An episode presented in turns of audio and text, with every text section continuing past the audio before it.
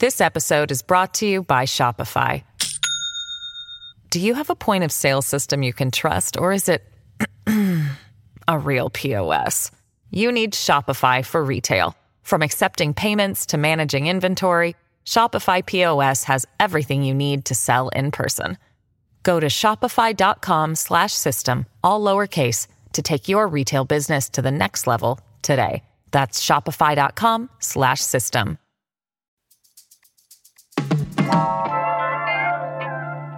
We are in the midst of the eight days of Hanukkah.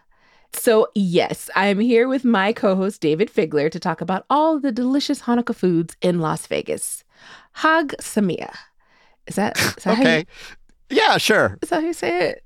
Teach me you know, say it right. I don't know how to say it right. Even though I am uh, technically the resident Jew of CityCast Las Vegas, uh, yeah, I don't know anyone knows how to pronounce that word right. Chag, Chag Sameach. Okay, well, happy Hanukkah. Thanks. You too. Thanks. It's Wednesday, December 21st, 2022. I'm Vogue Robinson, and this is CityCast Las Vegas.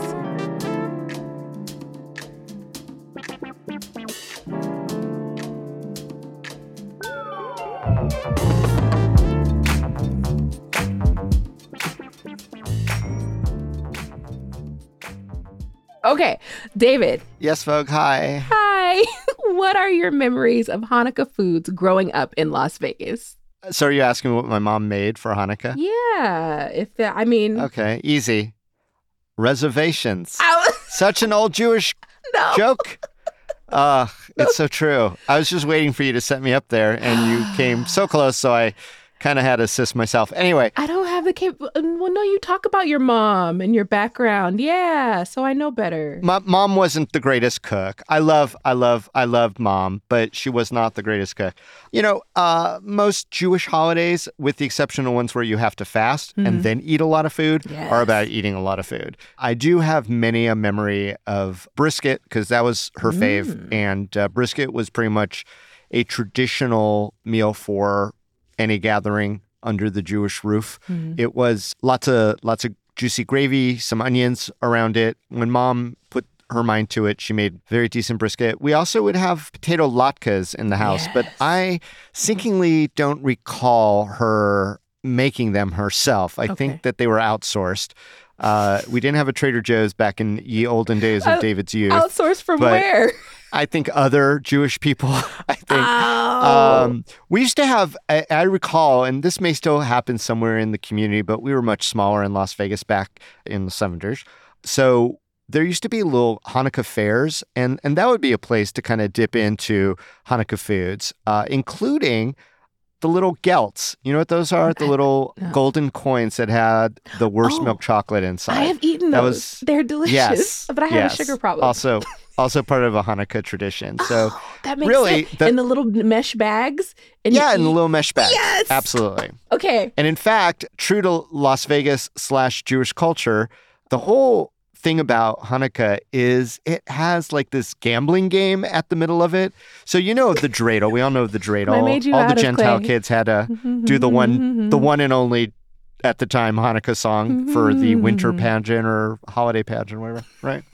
so what you didn't realize probably is that the the whole dreidel dreidel dreidel thing with all the little letters on the side yes. is a game where you win and lose these Hanukkah gelt. Okay. How and do you so win? you got kids hooked on gambling very early in the Jewish tradition. it's like dice or jacks, but better. So wait, how do you win? Does it depend on what letter it lands on? Yeah, the letter. It's like a give me. It's like an Uno. You take two, you reverse, you give one, and you just keep spinning until you're all out of out of uh, candy, and yes. then you go home and eat it all and get sick because it's not good chocolate.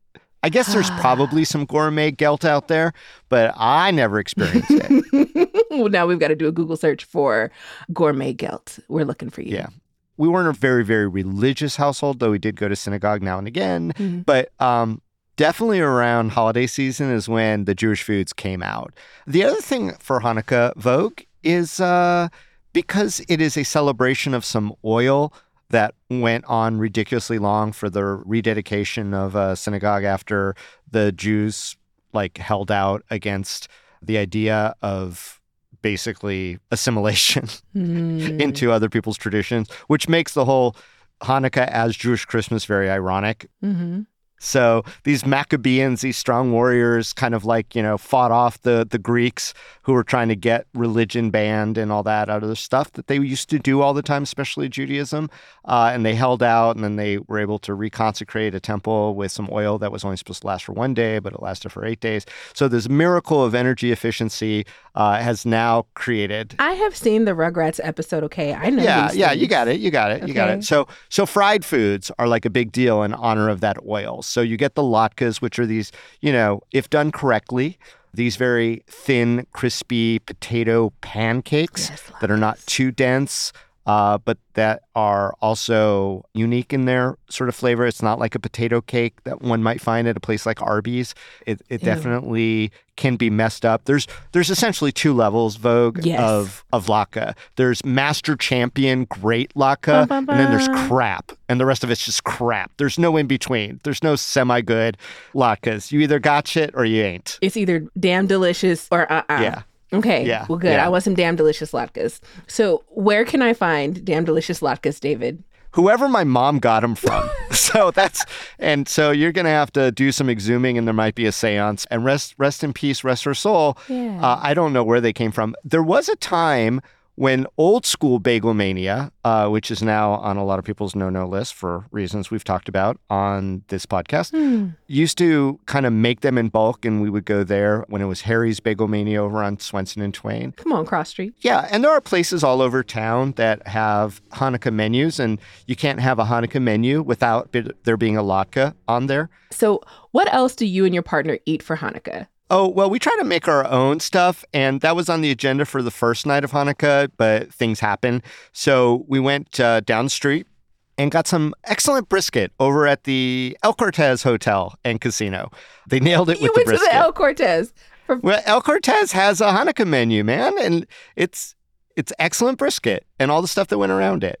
I don't think I've ever eaten a meal in El Cortez. I, uh, the latkes were not the latkes were not my favorite, but they're a matzo ball factory too. Inside El Cortez, in uh, their coffee shop, Siegel's 1941, they have a Hanukkah menu.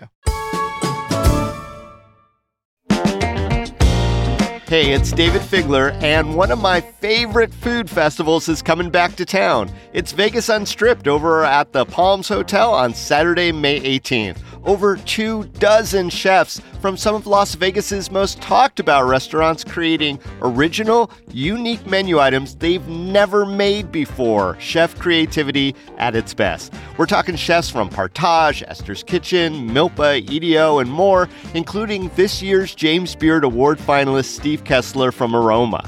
Tickets are $150 and are all inclusive of food and drink, so you don't have to pay for anything once you're inside, no hidden up charges. I went last year and it was so crowded in the best possible way. We got one remarkable dish after another, and while it was a little indulgent, here's the best part the net proceeds go to local charities. So head on over to vegasunstrip.com to get your tickets now. We'll see you there.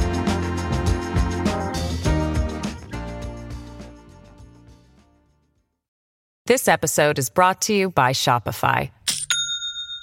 Do you have a point of sale system you can trust, or is it a real POS? You need Shopify for retail. From accepting payments to managing inventory, Shopify POS has everything you need to sell in person. Go to shopify.com slash system, all lowercase, to take your retail business to the next level today. That's shopify.com slash system. Are there other restaurants or shops you go to to get your Hanukkah goods? I've tried a couple of different places in town that offer latkes, and, and I'm going to do this again to you.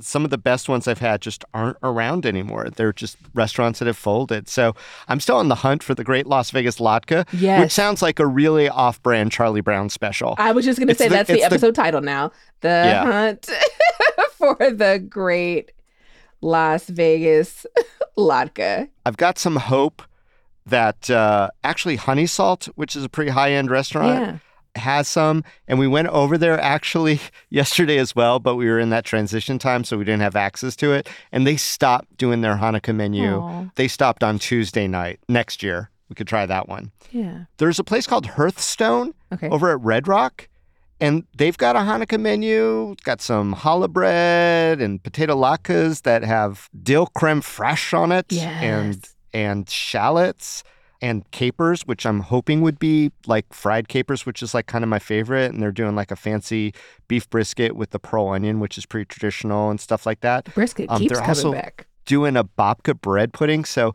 that might be a, an adventure to go check that out. But I can't vouch for it. But I will definitely crap on it if it's not good.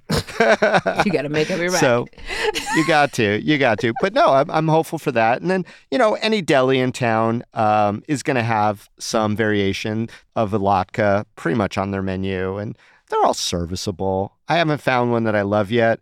And now, you know, I have friends who probably swear by a specific deli. But uh, you know, Weiss's Deli. I know we talked about that on the on the podcast. You get to talk to Brent Holmes about that. Bagel Cafe, they're staples. I always enjoy meals over there. I, you know, it, it's unfair to compare them to the fantastic deli experiences I've had in places like New York and LA. But you know, is what is. You get what you get. Las Vegas. We've we've had some good places in the past. So, how have you seen Las Vegas's Jewish community evolve since you were a kid? Oh, that's a big old question. And do you think that that's like reflected in the availability of Hanukkah foods? You know, it might. There was more of a like concentrated population of Jewish people in my youth. There was one synagogue for almost ever, you know, the first 40 years almost of Las Vegas history was just one synagogue, and everyone kind of gravitated towards that. If you observed, and there was a Jewish community center, and then more and more people moved to Las Vegas, obviously, more and more places of worship. So, with sprawl came the dissolution of that. So, all the people who used to live in walking distance, which is a thing, mm-hmm. to the synagogue because observant Jews tend to walk to synagogue, moved to all different parts of the valley, you know, Green Valley and Summerlin and everywhere else. And so the old Jewish synagogue, which was basically in the Huntridge neighborhood, 17th and Oakey, Okay. um, all, all those people moved away. I don't have many friends who I had growing up who lived in that neighborhood who still do. And there's still, you know, a vibrant Jewish community center essentially in Las Vegas. They do a lot of stuff. Mhm. Uh, there used to be a thing, and it might still be around, but now that I'm not on the market anymore, as it were, uh, they used to have a thing called the Bagel Ball every Hanukkah, which was kind of like a, uh, I don't know what you call Singles it, a dance. mixer. a mixer, a mixer. Yeah, definitely a, a festive, and that's what at the end of the day Hanukkah is. Even though it's yet another celebration of almost being killed by people, um, but Surviving. not Yeah.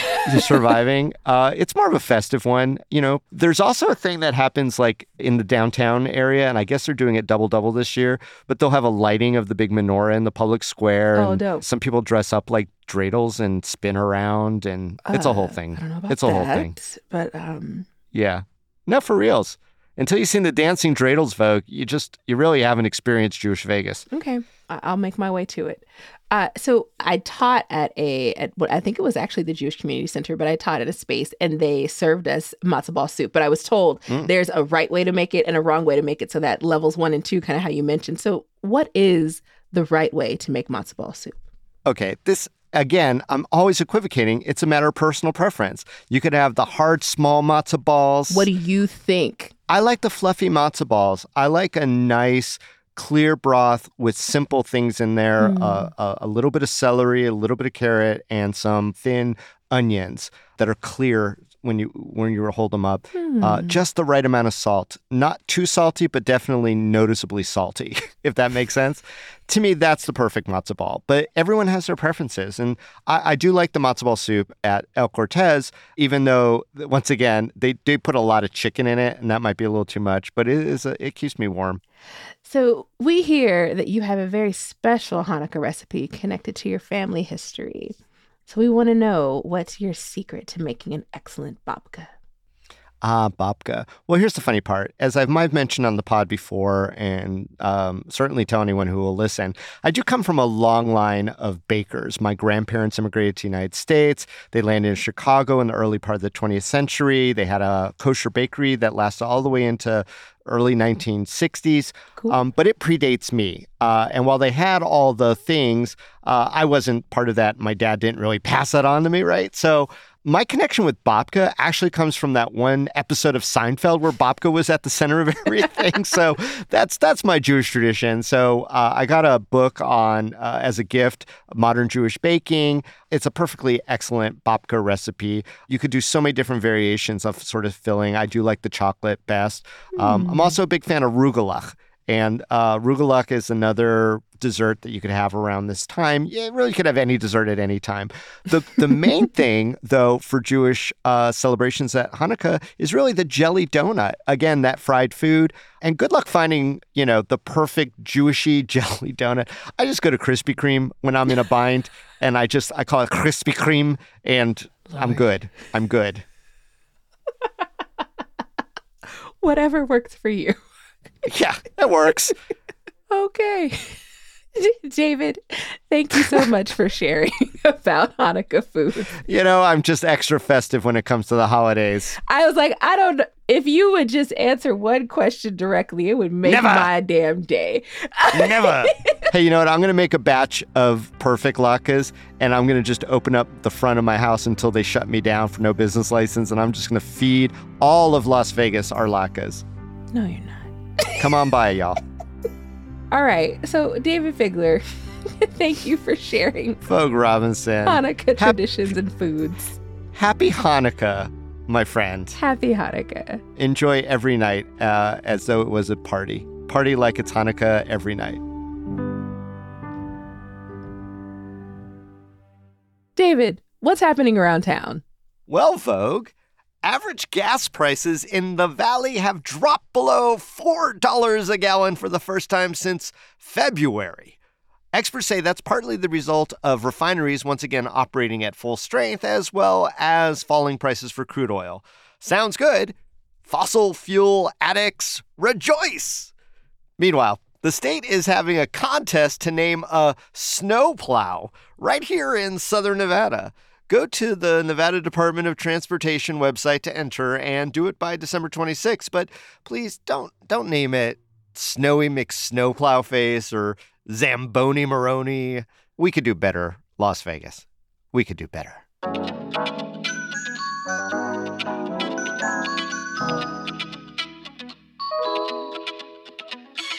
That's all for today here on CityCast Las Vegas. If you enjoyed the episode, uh, please send it to a friend and go try latkes so we can all argue with Dayvid about what is best. Leave us a review and rate the show, and definitely subscribe to our morning newsletter. We'll be back tomorrow morning with more news from around the city. Talk soon.